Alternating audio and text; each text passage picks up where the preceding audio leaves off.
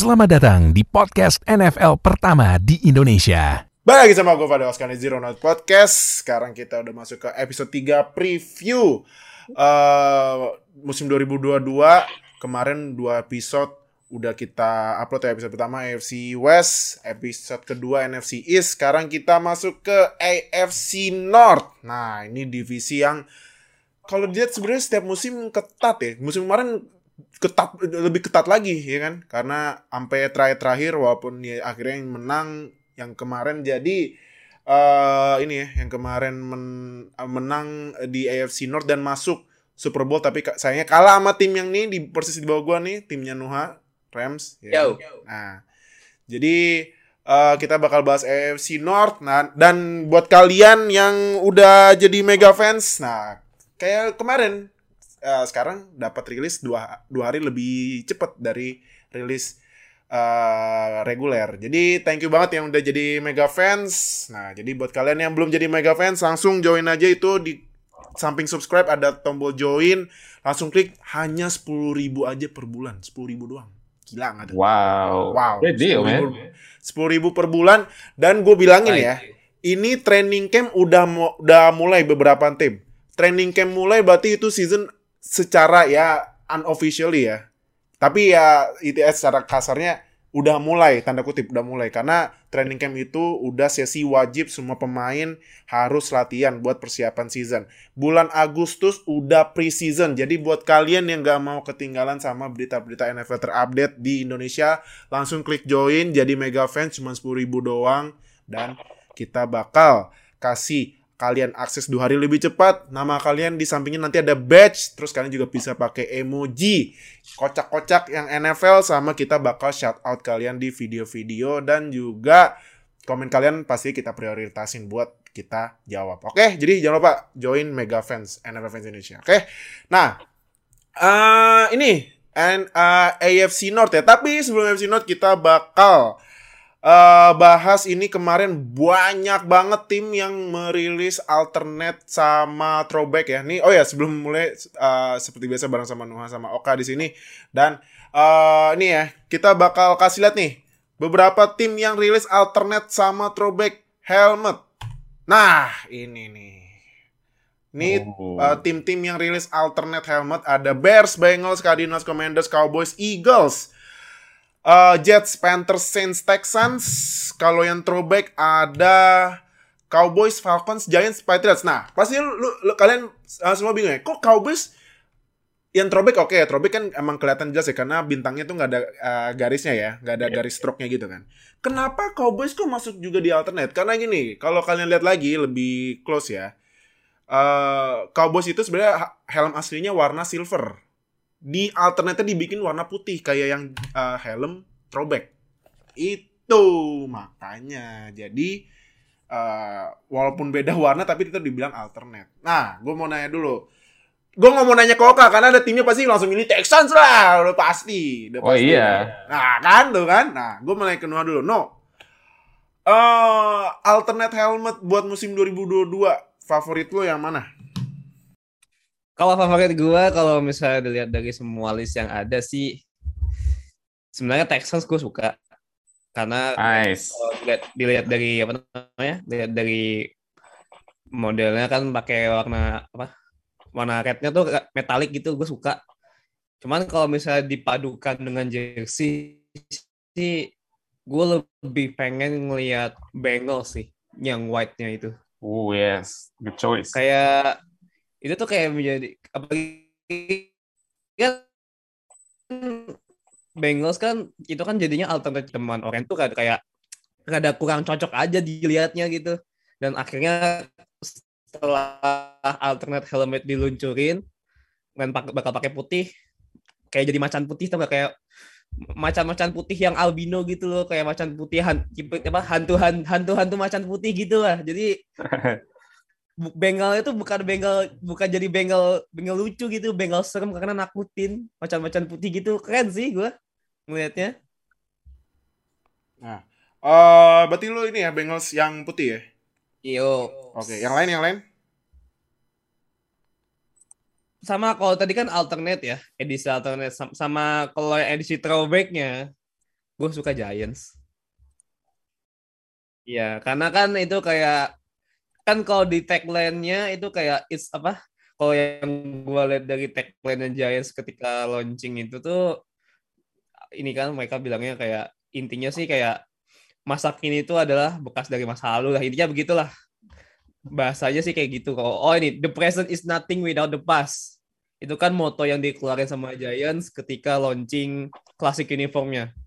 Dan emang sih itu in my opinion itu tuh keren ya. Karena kan at least di helmnya itu nggak hanya logo NY doang jadi tulisan Giants-nya tuh menurut gue dengan dan dipadukan dengan warna biru dan merahnya itu dan di jersey-nya juga itu sesimpel itu. Maksudnya keren aja sih dan enak aja ada ada list ada ada paduan ada paduan warna biru, putih dan merah di jersey-nya tuh ngebuat throwback itu jadi kerasa klasiknya tuh kerasa dan it's nice to it's nice to see kalau bisa nanti dipakai ya itu bakal keren banget sih dan semoga Giants juga lebih keren lah performanya dengan ya dengan ada arwah-arwahnya siapa tuh dulu pemain-pemain zaman dulu yang jago-jago dari Giants lah itu keluar semua lah semoga ada gitu nah Kak, selain Texans, dah, gue tahu lu pasti milih Texans. Gue tahu nih Texans. Halo, nih, nih.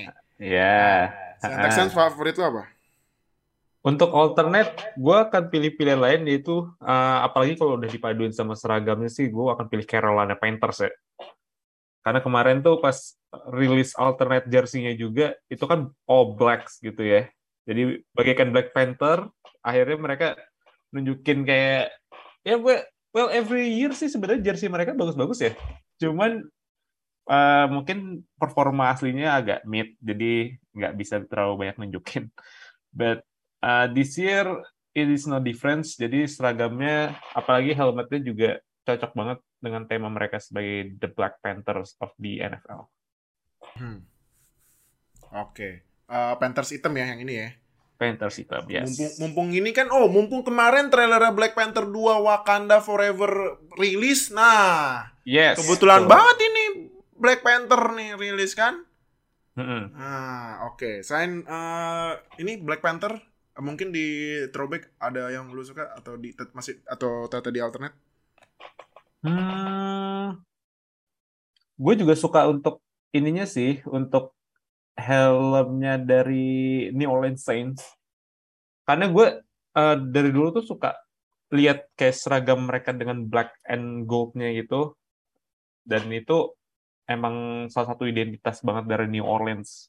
So setiap kali ada seragam black and gold dari mereka keluar tuh gue merasa hype banget sih kalau lagi nonton New Orleans Saints. Apalagi dengan atmosfernya di New Orleans yang benar-benar kencang banget dan itu cocok buat uh, serag buat alternate helmets mereka musim ini.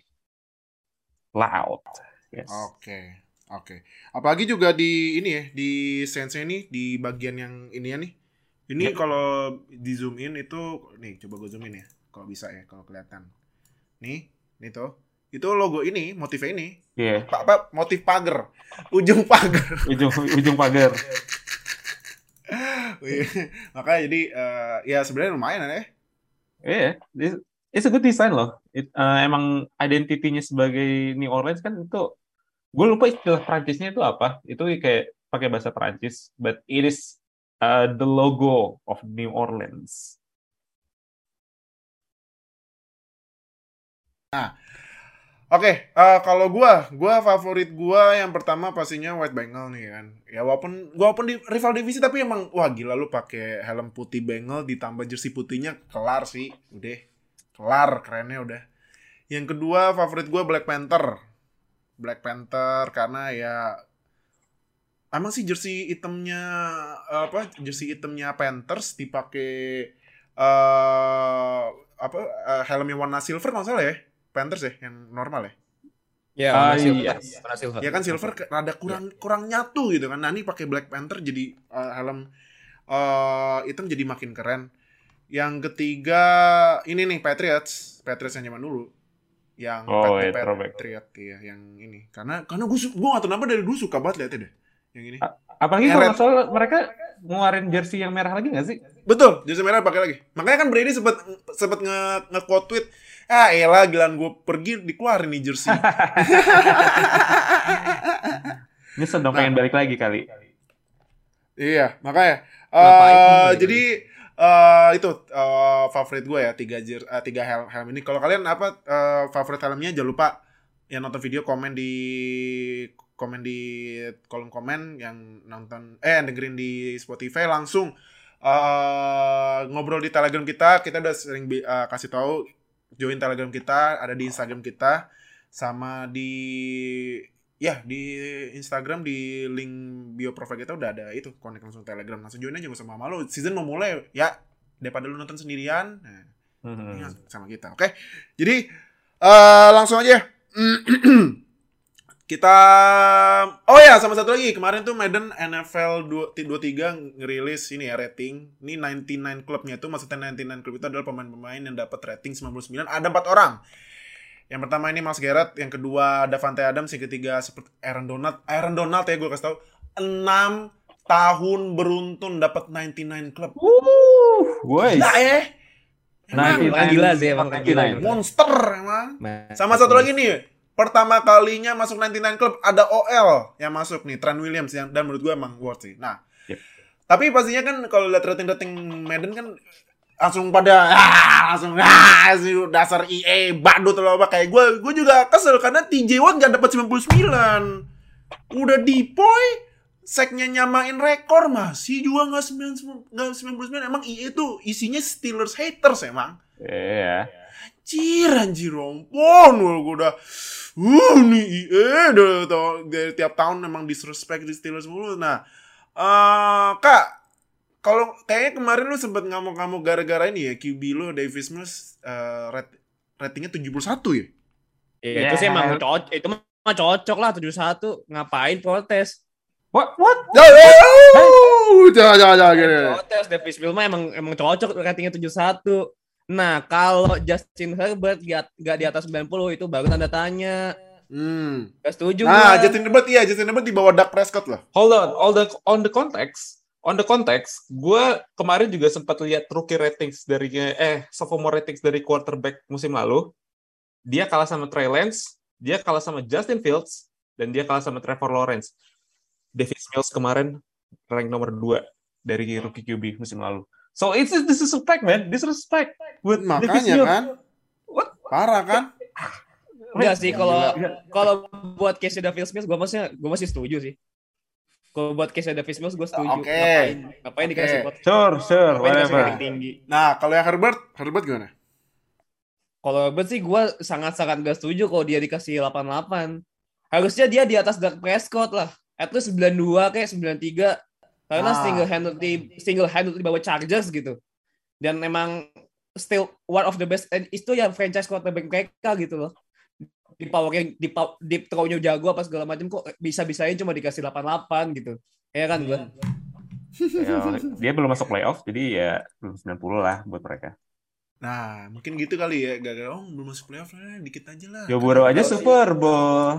Iya, Super Dakota. Prescott masuk pre, uh, playoff, tinggiin lah gitu kali. Gak tahu Iya. sih aneh. Nah, gue nanya Noah dulu. No, Matthew Stafford 85 ya kalau nggak salah. Kalau nggak salah Matthew Itu Stafford 85 ya? jelas-jelas 85. disrespect sih. Nah, Jelas-jelas disrespect. Tuh, Jelas banget sih. ngamuk-ngamuk dah, silakan. At least 90 lah. Men, Hmm. 12 tahun di Detroit, oke lah lu kasih rating 85, 83 gitu. Tahun lalu gak apa-apa dah di Medan 22, gak apa-apa. Cuman sekarang di Medan 23, setahun setahun doang, baru setahun main di Rams. Udah bisa kasih juara. Kok bisa-bisa aja dikasih 85 gitu loh, goblok. Hmm. hmm. Eh, Oh, goblok. hmm. Alright. Hmm, mamam tuh kan. Hmm. Nah. I, I, Eh, emang merasa- emang. Akhirnya bisa merasakan QB-nya dia disrespect sama Eh. EA. kan? Udah gitu Enggak, Cooper Cup kalau juga. misalnya kalau kalau mau bandingin case-nya Matthew Stafford sama Davis Mills beda lah. Jauh, Dia jauh. nggak Lah, layak iya dikasih dong. 85. Jauh, jauh, jauh. Nggak layak dikasih 85 kalau itu mah. At least at least Davis Mills tuh 78 minimal. 78. Nah, itu eh WR lu tuh, no. Cooper Cup udah menang Opoy, statsnya gila, tapi 98 kan dapat 99 club tuh gimana reaksi lo? Kalau Cooper Cup sih gua nggak terlalu nggak terlalu mempermasalahkan ya kalau dia saat ini belum mendapatkan rating 99 club di Madden karena kan biasanya kalau di Madden itu pasti ada namanya update, ada update update rating itu pasti bakal selalu diupdate sama Madden. Dan kalau memang nanti misalnya Cooper Cup performance-nya lebih baik lagi di musim nanti bahkan kalau misalnya lebih baik dari musim lalu ketika dia dapat triple crown gitu ya sooner or later sih Cooper Cup bakal dapet ya 99 Club karena kan biasanya kan memang seperti itu ya dari tradisi ya begitu ketika season berjalan ketika pemainnya bermain lebih bagus gitu eventually mereka juga bakal dapat 99 Club kayak tahun lalu tuh yang nggak di 99 tuh siapa ya? Davante kalau nggak salah tahun lalu nggak nyampe 99 Club akhirnya main bagus dan akhirnya dia dapat juga 99 Club dan kayaknya sih bakal gitu ya menurut gua. Jadi eventually bakal dapat kalau misalnya mainnya bakal lebih bagus lagi sih jadi buat Cooper Cup gua nggak terlalu khawatir sih dan yang gua kaget ya biasanya kan jatah 99 Club itu biasanya ada lima pemain ya tahun ini kan entah Iya, kenapa kok cuma empat. doang gue juga bingung nggak tahu kenapa gitu Oke. Nah, eh itu ini ya, eh, kita recap yang sebelum preview ya. Jadi kita langsung aja mulai ke preview kita kali ini di AFC North. Nah, ini Steelers, Bengals, Browns, Ravens. Oke, kita mulai dari yang juara divisi mana dulu ya, Bengals. Nah, ini Bengals nih dua, aduh, nih dua ya. Emang kalau emang ya kalau udah chemistry itu udah susah dilepas. Udah susah mau di mau di mau main jelek atau apa kan kemarin juga Jamar Chase kemarin juga dropnya paling banyak ya di liga ya tapi tetap aja mainnya gila kan rookie Oh. seasonnya Jelas. nah tapi eh menurut lo nih menurut lo nih kak eh Bengals buat ini buat musim 2022 apalagi nih kan eh, weaponnya Burrow ya udah ada Chase terus ada T Higgins ya kan Yes. terus ada RB-nya Joe Mixon Joe Mixon. nah menurut lo nih Burrow and the crew apakah bisa kembali menjuarai AFC North musim ini Uh, it will be difficult ya. Itu bakal susah banget karena selain divisinya yang juga keras, itu juga sebenarnya kalau misalkan kita lihat lagi uh, playoff runs-nya kemarin, itu juga banyak banget yang close games. Jadi emang agak harus agak harus waspada aja, jangan sampai terlena sama Super Bowl hangover. Yang biasanya tuh kalau tim-tim yang masuk Super Bowl tuh banyak yang sering kena uh, Super Bowl hangover tuh. Kayaknya pertama banyak banyak banyak. Hmm, pertama kali eh es terakhir kali Super Bowl tim yang dua-duanya masuk playoff itu kalau nggak salah 2017 ya tujuh- 2017 jadi eh ya 2017 terus 2018 musim depannya yaitu Eagles sama Patriots. Dan itu yang harus diwaspadai sama Bengals karena mu- musim lalu juga juga terbantu sama emang timnya lagi hot banget di offense dan defense-nya ya at least mereka ada improvement dibandingkan musim sebelumnya. So ya harus harus uh, lebih makin improve aja sih karena mereka udah uh, in the right directions. Jadi dengan Joe Burrow yang sekarang udah masuk tahun ketiga itu udah saatnya mereka nggak cuman konten untuk jadi Super Bowl team doang, tapi harus mau terus berjuang jadi Super Bowl winning team, bukannya cuma jadi ikut doang. Gak ini ya bukan one apa- bukan one season One year. fluke gitu ya one season Ya. wonder ya Ya bukan one year wonder aja. Wonder Karena wonder ya this team is too good to fail karena uh, weaponnya itu kayak yang udah bilang tadi itu benar-benar bagus, one of the better ones, if not the best. Dan mereka kebanyakan juga masih muda, so ya expect great things dari mereka. Uh, but ya beberapa lubang dari musim lalu tetap harus ditambal. Hmm, iya. Kalau gue pantau juga nih Beng fans Bengals udah mulai banyak ya. Oh, Udah mulai udah banyak. Iya, makanya kalau di sini kere- mah kereta wagonnya udah mulai ini melintas ini. Iya bener makanya buat kalian yang fans Bengals, nah join aja sama fans fans Bengals di Indonesia, makanya langsung join di Telegram ya. Oke. Iya. Nah, eh satu lagi deh kak. Eh, Yep. gue nanya Noah dulu. No, kalau menurut lu gimana? No? Eh, Buro and the Crew, apakah bisa juara AFC North lagi musim ini? On the paper kalau melihat dari quarterback dan wide receiver-nya ya itu single handedly iya Bengals kemungkinan bisa untuk jadi AFC North champion lagi. Karena kalau melihat dari tim lainnya ya kayak Browns yang walaupun mereka mega mega deal dengan Deshaun Watson cuman kan masih ada isu kalau dia bakal belum tentu main. Di at least di week pertama belum tentu bakal main jadi masih kurang jelas. Jadi masih nggak jelas lah quarterback situationnya di Browns Sedangkan di Steelers pun juga masih harus berantem dulu nih quarterbacknya antara Trubisky dan Kenny Pickett. Masih harus berantem dulu tuh dua orang itu. Kalau receivernya oke lah, ada Chase Claypool, ada Deontay Johnson gitu. Dan kalau di Ravens, nah wide receivernya juga masih sama gitu. Yang technically yang paling oke secara quarterback dan wide receiver ya cuma Bengals. Yang quarterbacknya udah Joe Burrow yang udah yang udah oke, wide receiver-nya ada Tyler Boyd, Jamar Chase dan sisanya pun juga udah solid gitu sebagai the corps. Jadi buat single handed tim buat jadi juara sih harusnya bisa ya. Cuman menurut gua isunya tuh bukan di offense sih kalau Bengals, di defense sebenarnya. Oh, defense. Ya, terutama di defensive back karena satu Jesse Bates masih belum jelas statusnya gimana. Yep. Mhm. Nih. Jesse Karena Bates kan ya. Jesse Bates itu karena dia ini kan ini kan kontraknya udah mau habis pertama dan Jesse Bates tuh nggak mau dapat franchise tag alias dia nggak mau. Betul. Iya. Jadi jadi kan minggu ini tuh tim-tim NFL udah mulai training camp. Nah, Ya. Jesse Bates itu belum belum laporan nih, belum laporan buat training camp. karena Jadi ya masih nggak belum- jelas Karena jelas sih kontraknya, Ya. betul. Karena kontrak yang diperpanjang pun juga belum. Mhm. Sedangkan dia nggak mau kalau dia bermain di franchise tag dia nggak mau. Iya. Jadi isunya tuh sebenarnya di dia sekarang karena JC Bates tuh beberapa tahun belakangan tuh bagus banget mainnya di belakang. Ya bisa dibilang the core di, di defense tuh ya dia gitu salah satunya. Hmm. Sedangkan satu lagi di cornerback itu ya menurut gue sih mereka harus tambel tambel Eli, Eli Apple sih menurut gue ya. si badut. Karena ya. Eli, Eli Apple tuh hancur banget mainnya udah pasti Super Bowl kemarin. Bayangin dua dua touchdownnya Cooper Cup itu tembusnya dari dia semua. iya bener. Kacau sih menurut gua. Jadi harus ditambel menurut gua. Walaupun ya mereka drafting ini ya di second round pick tuh drafting Cam Taylor Britt gitu. Cuman kan kita nggak tahu karena dia masih rookie gitu. Iya. Dia belum bisa berharap banyak dengan rookie cornerback apalagi cornerback gitu yang sangat-sangat rawan untuk membuat kesalahan. Jadi ya untuk offense gue nggak masalah. Cuman tadi yang udah Oka sempat bilang mention kalau misalnya Bengals tuh menangnya selalu close, selalu sangat dekat. Nah itu sangat berpengaruh dengan defense mereka yang khususnya defensive back yang nggak terlalu bagus. Mereka harus bisa segera mencari solusi di situ sih kalau menurut gue. Hmm, Oke oke. Tapi eh menurut lo nih, no, apa gara-gara apa karena ini kali ya? Eh Bengals emang kan eh, di first round ngedraft safety kan, tuh Dexton Hill kan.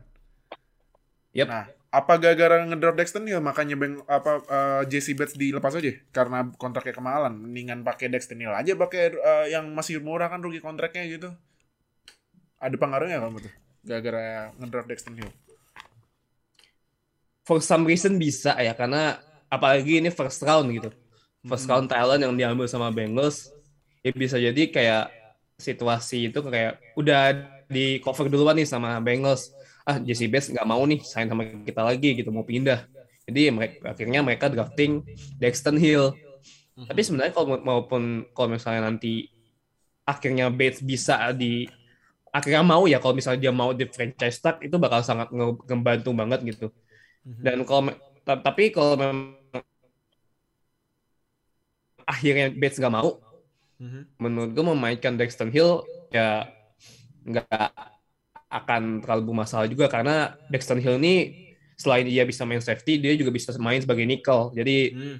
gua rasa nanti variasi defensive back di belakangnya juga bakal lebih banyak lagi jadi bisa main nickel apalagi buat cover WR3 yang kalau misalnya dilihat dari tim yang lain, khususnya di NFC North dah, wide receiver-nya, Mhm. itu tidak tidak terlalu ini sih menurut gue tidak terlalu bermasalah ketika nanti misalnya Dexter Hill bermain sebagai nickel. Mungkin malah bahkan terbantu lebih banyak gitu kalau dia bisa bermain sebagai nickel. Jadi ini Dexter Hill a good a good pick lah di draft menurut gue. Hmm, oke oke. Oke. Nah, um, itu ya Bengals ya. Oke, nah next. Ah, gimana? Ayo tim tim gua nih, Steelers. Hmm. Hmm, nah. Nah, kalau mau nanya Iya. ke gua silakan tapi uh, uh, ini ya, uh, eh, kalau mau nanya gua silakan deh. Ini kan Big Ben kan ini ya. Big Ben udah pensiun nih kan. Oh. Nah, nih sekarang nih battle-nya nih ada dua nih, satu, dua nih. Nih ya, silakan ada yang mau ditanya nggak buat QB1? Hmm, gue dah. Mungkin untuk QB, eh, menurut lo Kenny Pickett akan start day one atau akan main di pertengahan musim? Menurut gua opsinya dua. Pertengahan musim atau kalau Trubisky-nya hancur, Pickett main. Week berapa karena kira-kira? gini karena gini kemarin kan ini ya kan eh, DL-nya Steelers tuh yang jago kan Cameron Hayward nah dia itu kan Yes. sempet bikin dia kan bikin podcast nah terus kan gue dengerin terus ditanya QB1 Steelers siapa sekarang gitu katanya kalau dilihat dari training sekarang QB1-nya Trubisky Hmm. Nah, makanya jadi Pickett eh, emang sih kalau menurut gue ya, menurut gue tuh eh, belajar dari ini ya. Eh, Sam Darnold kan pas itu Robbie Anderson sempat bilang kan di podcastnya podcast bareng siapa ya pas itu ya podcast bareng Ryan Clark, Fred Taylor nggak salah ada apa gitu nama podcastnya gue lupa. Nah katanya itu Sam Darnold dari masuk eh, NFL aja udah sel- udah jelek gitu treatmentnya apa eh, developmentnya udah jelek Yes. Tuh, kan langsung main di day one kan? Ya, langsung Makanya, under fire dari iya, Jets nah. juga sih. makanya uh, kalau kalau gue lihat dari Darnold, ya ini mendingan Kenny Pickett uh, nggak usah main dulu udah Trubisky. Mumpung nih Trubisky uh, udah desain kan, jadi ya inilah kayaknya sih Trubisky ya setahun dua tahun di sono, eh setahun sih, habisnya juga Pickett nggak mungkin lama-lama di bench juga. Uh, emang harus buat penggantinya Big Ben gitu. Itu sih. Hmm. Oke. Apa next? Hmm. Lu pertanyaannya biar nggak banyak. Kira-kira ini kan offensive line-nya juga mulai udah banyak kena rombak ya. Dan Mhm. Soalnya ini nama-namanya udah pada Um, udah beda-beda Udah. semua nih. Udah Beda-beda, bu- ya. bukan seseorang yang bukan orang-orang yang gue kenal lagi. Gue cuma kenal Hmm. kayak Kevin Dotson sama James Daniels. Aha. Menurut lo it will be fair much better musim ini dibandingkan musim lalu atau justru malah ini kayak uh, mereka regresi untuk posisi offensive line karena kan kita tahu Pittsburgh Steelers itu salah satu yang terkenalnya adalah development dari offensive line kan. Iya. So you think ini akan jadi masa di mana mereka belajar dan secara performance bakal kelihatan lebih buruk dibandingkan musim lalu ataukah justru ini bakal ada kejutan-kejutan dari offensive line muda mereka nih dan mereka malah jadi lebih bagus dibandingkan musim lalu. Ah, kalau menurut gua kayaknya nih OL-nya bakalan ya mungkin bagusnya naik dikit gitu, naik dikit aja. Bisa kan Hmm. jujur ya kalau gue jujur jujuran ya, Big Ben itu aduh kemarin ya kayak udah udah ini sebenarnya emang udah pensiun abis musim 2020 yang pas dibantai sama Browns itu di playoff. Mhm. Cuman ya karena dipaksa jadi ya eh, apa? Kalau kalau gue lihat OL-nya Steelers yang sekarang itu emang butuh QB yang cepat gitu. Ibaratnya ya kayak butuh QB yang kayak Big Ben zaman muda, nggak bisa yang lama-lama lagi. Gitu. Hmm. Makanya menurut gua sih eh, buat ininya ya buat buat pass protectionnya bakalan upgrade ya karena kan dapat ini. Yes. siapa? James Daniels dari Bears ya? Itu itu lumayan bagus James Daniels. Hmm. uh, run protect uh, run protectionnya bakal naik buat Naji lari lebih bagus kan. Nah pas protectionnya mungkin naiknya dikit dikit banget dikit banget dikit banget menurut gua. Gitu sih. Berarti Najee Harris uh, fantasi round berapa nih? Gua, wah gua first lah. Oh, first lah. first lah percaya Naji serius serius percaya dah Naji bakalan gila musim ini beneran bakalan gila ya uh, next question Oke, jadi kan Juju udah cabut nih Aha. ke Chief. Sedang jadi otomatis receiver-nya tuh sekarang cuma tinggal yang top 2 nih. Cuma ada Chase Claypool sama Deontay Johnson. Deontay Johnson. Mhm. Walaupun Steelers akhirnya di draft di draft kali ini juga drafting George Pickens sama Calvin Austin gitu. Ya. Cuman menurut gua itu belum cukup sih. Kenapa? Karena at least mereka masih harus butuh satu lagi veteran wide receiver. Karena kalau misalnya dilihat dari free agency, masih banyak kok yang nganggur sebenarnya wide receiver. T.Y. Hilton, Julio Jones nganggur. Julio Jones tuh Hmm. masih nganggur sekarang posisinya. One Technically of the OBJ, best technically, receivers in the past. technically OBJ masih nganggur loh. Iya. Betul, technically OBJ juga masih nganggur. OBJ, Dan- OBJ. Di dan walaupun sebenarnya di Steelers ada Miles Boykin dan Anthony Miller juga masih ada gitu. Cuman untuk impact langsung ke offense-nya Steelers tuh at least butuh satu nama besar deh yang ya mirip, mirip AB zaman dulu as a performance cuman regresi sedikit gak apa-apa yang penting namanya itu masih kayak bikin oh wah orang tuh kayak wah ini loh wide receiver yang oke banget zaman dulu gitu nah Hmm. pertanyaan gua dari kalau misalnya mau signing dari free agency dari nama-nama yang udah gua sebutin tadi atau mungkin masih ada lagi kira-kira mau ngambil siapa Ah, veteran wide receiver ya. Tadi siapa aja? Eh, Julio Jones, OBJ, T.Y. Hilton Theo Hilton. Oh. Kalau menurut gua ha, sign ini sign eh, OBJ menurut gua. OBJ abisnya abisnya ini apa? OBJ masih bagus, cuman ya karena cederanya kan. Cederanya Biar- masih. Iya, biar masuk Parah. kuota WR Diva lagi kan? Iya. Soalnya, soalnya Steelers butuh kuota WR Diva nih. Nah, itu. Ganti AB. kebiasaan emang. Nah, eh, tapi ini kalau misalnya OBJ kalau dipakai di playnya Steelers ya dia bisa jadi eh, WR buat ini ya. Kan eh, sebenarnya slotnya Steelers bisa dipasang buat Dionte atau Claypool ya. Nah, OBJ bisa dipasang jadi WR pojok buat narik-narikin WR gitu. Eh, narik-narik WR, narik-narikin defendernya biar Dionte sama siapa? Dionte sama Claypool. Claypool. Claypool kebuka gitu. Nah, makanya kalau menurut gue sih OBJ ya. Karena OBJ Hmm. masih bagus sebenarnya. Tinggal cederanya aja yang dis disembuhin udah. Itu. Tapi kalau yang tadi kalau misalnya buat narik narikin, menurut gue malah lebih cocok malah lebih cocok Julio Jones. Julio Jones gua. ya? Hmm. Cuman iya, Julio Jones bisa, cuman ini apa WR yang tinggi udah ada kok ini udah ada Claypool. Itu. Makanya- Justru karena ada dua WR yang tinggi ketika nanti Julio Jones lawan dengan cornerback yang pendek, itu jadi Ah. advantage kalau menurut gue. Oh iya, mismatch ya. Mhm. Iya jadi mismatch. Oh, Oke oke bisa bisa bisa. Bisa sih tapi cuman ya kita lihat aja nih GM baru Steelers sekarang kan udah kan ganti GM nih nggak tahu nih ini gimana uh, movementnya nih di free agency. Ya teman emang teman kalau misalnya veteran ya gue lebih pre- gue justru lebih butuh di RB sih. RB nggak ada veterannya. veterannya kurang. Ya, Najee dan Ah. Bismillah. iya, Najian Bismillah ini di Hmm, kalau RB. nanti kawah salam tuh. Iya makanya kalau misalnya Naji kelat, Naji cedera, hmm, Yes, tak backupnya si ada udah. Ternyata Trey Iya. Edmonds. Redmond sama Anthony McFarland sama Benny Snell tuh bertiga ah kurang banget makanya. Todd Gurley lah. Oh. Ah. Aduh, gimana ya Todd Gurley kalau misalnya Nganggur masih- loh musim lalu. Musim lalu nganggur loh. Iya, aduh. Itulah makanya ntar gue tunggu dulu deh kalau misalnya gerak nih ngambil Todd Gurley ya udahlah.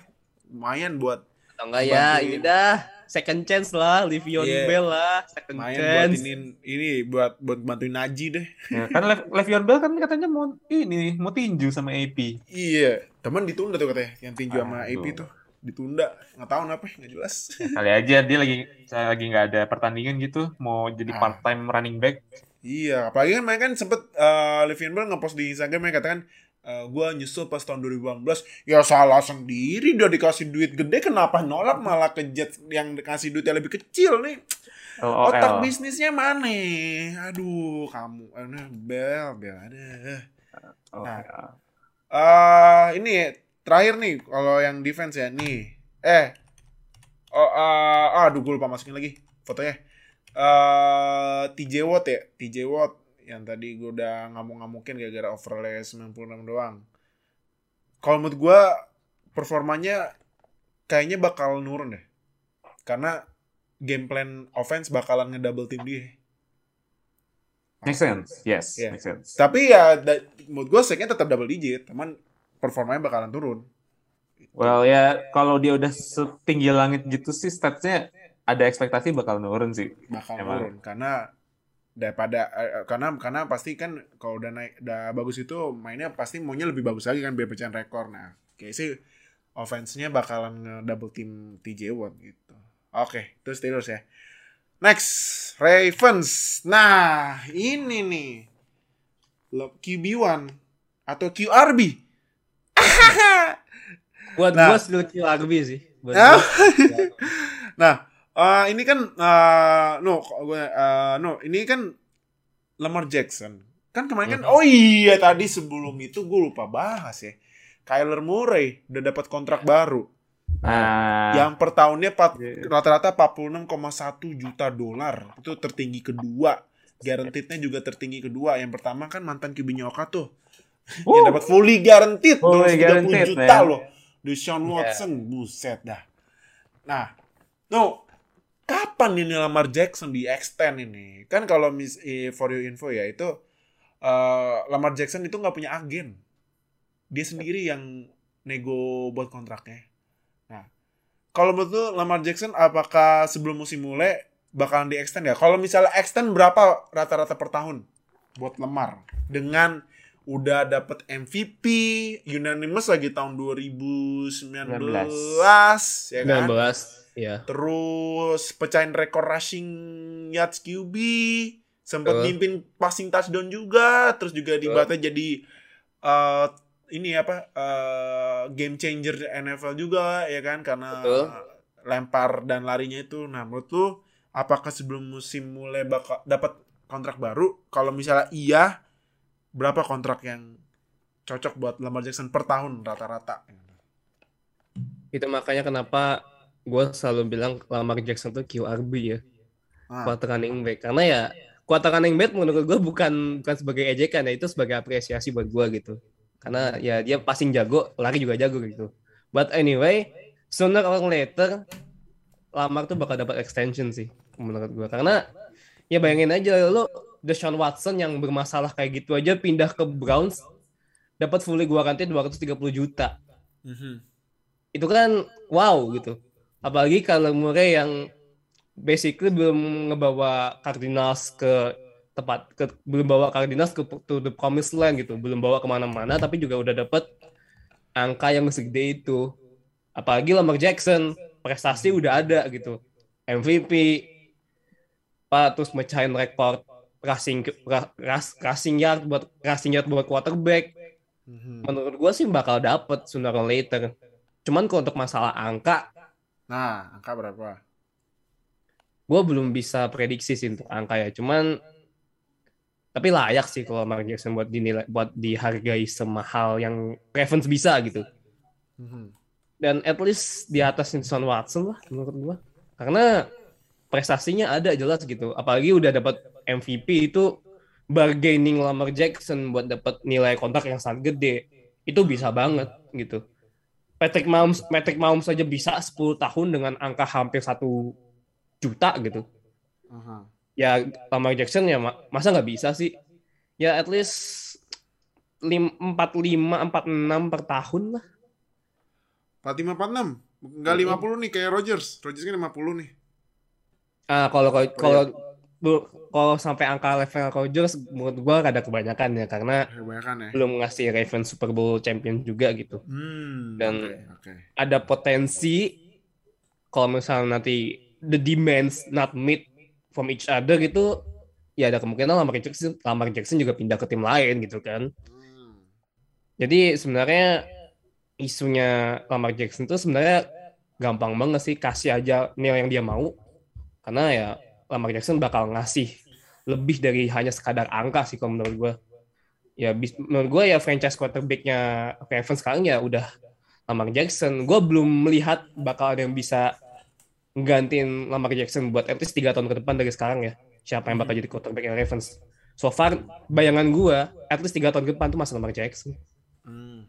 Oke, oke. Oke. Nah, eh, Kak, Yes. ini kemarin itu kan Ravens gak, entah kenapa defense-nya langsung menurun banget ya. Mhm. Walaupun defense-nya ini udah ada ini Calais Campbell. Oda VOW yang kemarin menurut gua rookie season-nya bagus. Yes. Patrick Quinn yang menurut gua inside linebacker salah satu inside linebacker underrated di NFL ya. Mhm. Sama nih duo defensive back tapi salah satunya cedera sih. Nah, ini Marlon Humphrey sama Marcus Peters. Nah, kalau menurut lu Kak, up, eh, posisi mana di Ravens yang harus dibenerin buat eh, musim 2022? Satu posisi yang paling jadi weakness saat ini jelas yang seperti yang dibilang sama banyak orang juga sih wide receivers. Wide receiver. Betul, nah, tapi betul, kalau gua setuju. nah, WR, oke. Setuju. Tapi kalau di defense Defense, eh gue mungkin bakal ngelihatnya pass rusher. Mereka Rusher ya ini ya. Eh, sebenarnya sih kan mereka mainnya banyak ke 3-4 ya. Aha. Jadi mereka masih ada Justin Houston juga selain ada udah Oh VOW. iya, season balik ya. Ha. Jadi mereka expect Oda VOW buat uh, buat improve dari rookie seasonnya dia, but they still need more dari defensive line mereka, terutama di bagian uh, DE, di bagian 3-4 DE mereka itu mereka perlu tambahan lagi sih. Kalau kemarin kan mereka pas draft mereka fokusnya sebenarnya ke ini ya, ke best talent available. Mereka draft uh, Kyle Hamilton posisi safety Oh iya, dan juga dapat Tyler Linderbaum, which is very good picks buat dua-duanya. Betul. Betul. Yes. Tapi mereka masih ada lubang di pass rusher mereka, terutama dan itu salah satu posisi yang harusnya mereka coba isi dari musim lalu ya, karena uh, dengan divisi yang seketat AFC North itu mereka butuh uh, pass rushers yang elit untuk bisa jadi balik lagi jadi juara AFC North. Hmm, So oke. sekarang mereka posisinya agak ini ya agak eh gimana ya timpang gitu loh eh timpang kayak di, di agak mediocre juga nggak terlalu tapi mereka jelas bukan contender saat ini Hmm, Nanggung lah, nanggung. nanggung banget jadi ya ini tesnya buat Jim ah buat John Harbaugh juga untuk eh, balikin defense-nya Ravens karena sebenarnya pas dia pertama ngelatih juga itu defense-nya kan warisan warisan defense Iya, betul. Jadi ya harus bisalah balikin lagi defense-nya Ravens ke zaman-zamannya Ray Lewis dan kawan-kawan. Ah, oke oke. Oke.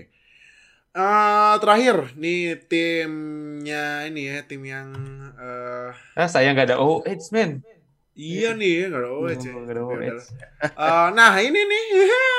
Aduh, Oka langsung lihat mantan mantan indah nih, This is Deshaun Watson Sean Watson. yang aduh gua mungkin kalau kalian gak update gua kasih update dikit ya dikit aja ya tapi gua nggak baca detailnya biar, biar kalian eh, ini ya cek sendiri detailnya jadi ini Deshaun Watson masih kena kasus ya Masih. masih kena kasus eh, yang kalian bisa cek sendiri itu eh, entah selesainya kapan dan udah ada rumornya juga katanya NFL bakal kasih hukuman eh, ke Watson buat musim 2022. Nah, tapi eh gua gua nanya ke Nuhai, gua mau nanya ke oh, Kak.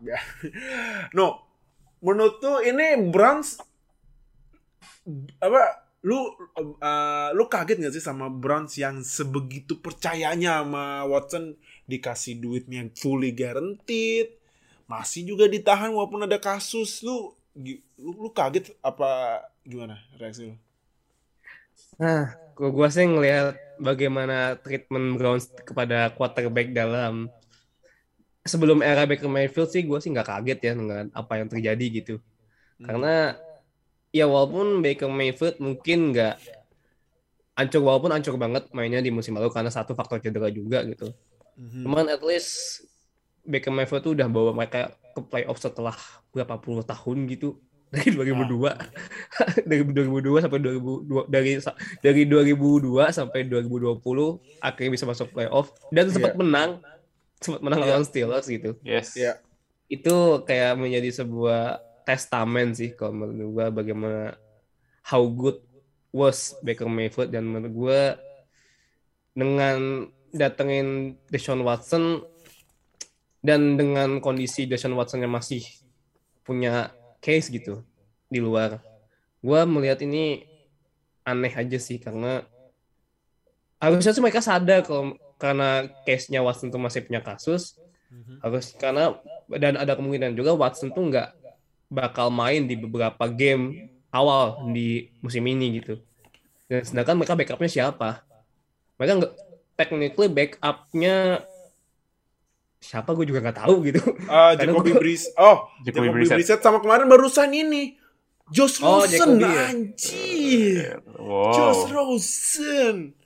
Udah apa eh tiga tahun eh empat tahun ya 2019 2020 2021 Ya, dari Empat dia tahun dari karir, 18, ya, 18. enam tim. Udah Rosen udah Rosen eh, datengin loh 6 tim loh.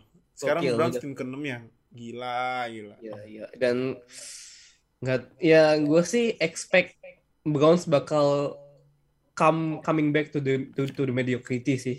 Hmm. karena ya lu berekspektasi dengan Watson dengan full garanti tapi nggak main gitu. Itu kan lu kayak investasi bodong jatuhnya gitu. Sang- lu lu Ah. jatuhnya sangat sangat berjudi gitu. Dan judinya tuh kayak expecting returnnya itu nggak tahu kapan. Kan kalau memang nanti ujung-ujung nggak main gitu ya sia-sia dong ngeluarin duit 230 juta. Dan kalau misalnya mereka akhirnya udah nggak betah gitu sama Watson. Karena nggak main terus ketika nanti akhirnya main jelek gitu. Karena ya satu tahun nggak main men. 2021 beneran nggak main sama sekali gitu. Mhm. Kok berani-beraninya ngeluarin duit semahal itu. Dan itu kan jadi roomnya tuh aneh aja sih menurut gua. Ini tapi memang bukan hal yang baru sih kalau menurut gua dengan Browns Browns dan QB itu kayak kisah cinta yang gimana ya? Nggak ya, kelar-kelar nggak- aja nggak gitu pernah- urusannya tuh nggak pernah selesai. Ya udah sempet settle lama nih empat tahun sama Baker Mayfield udah betah gitu kan. Eh tahu-taunya ketika Baker Mayfieldnya ada masalah nggak mau dibantu ya. Ya kayak pacaran aja gitu akhirnya sekarang putus kan. Mhm. terus tuh sekarang dapat dapat pasang dapat couple yang problematik lah. Ibaratnya tuh problematik nih orang bermasalah. Tapi kok Mhm. bisa demen gitu sama Deshaun Watson? Gue heran Watson tuh pakai pelet apa gitu sampai sampai, G- sampai Andrew Berry GM-nya Browns tuh mau nerima Deshaun Watson Mau gitu. pakai iya, pelet makanya. apa sih bingung Iya. gue Aduh, makanya gue juga heran bisa fully guaranteed loh. Ah, Itu Tapi- di pelet Saya sih, saya sih, saya sih terima kasih aja kepada Cleveland Browns ya. Sudah ya memberikan iya, bid- tim, sumbangan tim tiga tiga first first round, tiga first round picks loh dapetnya. itu yang Ah, yang apa biasa. value yang harus di trade pun juga menurut gue aneh gitu bayangin tiga first round pick buat pemain yang sama sekali nggak main di musim 2021 gitu Di Watson Nah. peletnya kuat peletnya kuat banget dah anjing asli pakai pelet apa sih lu ah, tapi eh, ini ya eh, Watson nih ya eh, dengan weaponnya nih ada Amari Cooper yang baru di ini diterima dari Dallas Cowboys ya, terus juga ada ya salah satu running back terbaik di NFL ya yang udah kayak truk gitu. Nih nih cap tuh buset nih cap foto udah ngeri Yes. banget. Ah, kalau menurut lu, nih kalau ya kalau nih kalau nanti Deshaun Watson main dengan weapon kayak gini bakalan sukses guys. Dan juga OL-nya kan OL Browns salah satu yang terbaik ya di liga ya. Menurut Betul, bakal menurut lu karir Watson di Browns bakalan bagus gak? kalau misalnya main sih it's easily the best quarterback ya cuman banyak tapi situasinya masih belum jelas dan menurut gua masih butuh satu lagi sih veteran wide receiver yang nganggur ya di free agency tapi untuk OBJ nggak akan mungkin itu nama itu kita coret kalau misalnya khusus buat Browns OBJ kita coret namanya karena nggak bakal nggak bakal mau balik lagi juga gitu Bok, bok, Tapi- bokapnya bokapnya langsung nggak- langsung nolak gitu di sobek gitu Langsung kontraknya. iya langsung sobek kontraknya itu mah.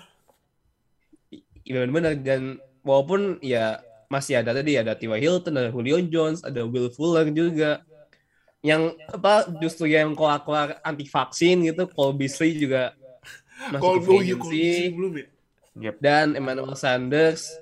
Cuman kan masalahnya Cleveland tuh bukan kota yang menarik ya buat menarik veteran wide receiver gitu. Ya di Cleveland di basically di Cleveland ada apa gitu.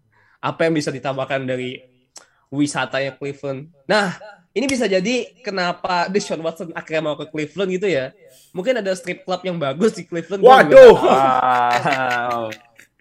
Bisa jadi loh ya. Nah, itu tuh harusnya bisa menarik bisa menarik para veteran wide receiver cuman ya kalau misalnya dari yang available sih ya bisa sih least satu veteran wide receiver yang bisa diambil ke Browns Hmm, gua. Oke, oke, oke. Terakhir, eh, Kak, Yes. Ma- eh, ini nih yang dapat 99 masuk 99 club ya, Miles Garrett nih. Yes. Si aduh gila nih orang. Badan gede tapi lincah banget ya. Oh, gokil, man. Gila sih Miles Garrett. Ah, gila sih Apakah tahun ini eh, dia bakal menang Defensive Player of the Year? Defensive Player of the Year ya. Hmm. eh saingannya bakal banyak banget. Selain Hmm. TJ Watt dari tim lo, itu juga eh, pemain-pemain kayak Micah Parsons, Nick Bosa, dan lain-lain itu Oh, juga. Iya. Apalagi Aaron Donald, jangan sampai lupa. Itu pasti akan jadi kandidat kuat juga untuk Defensive Player of the Year. Mhm. But dia bisa dia salah satu kontender utama untuk sack leaders musim depan. Ah, oke. Sack leaders. leader ya. Sack leader setuju gue setuju Hmm, oke oke oke.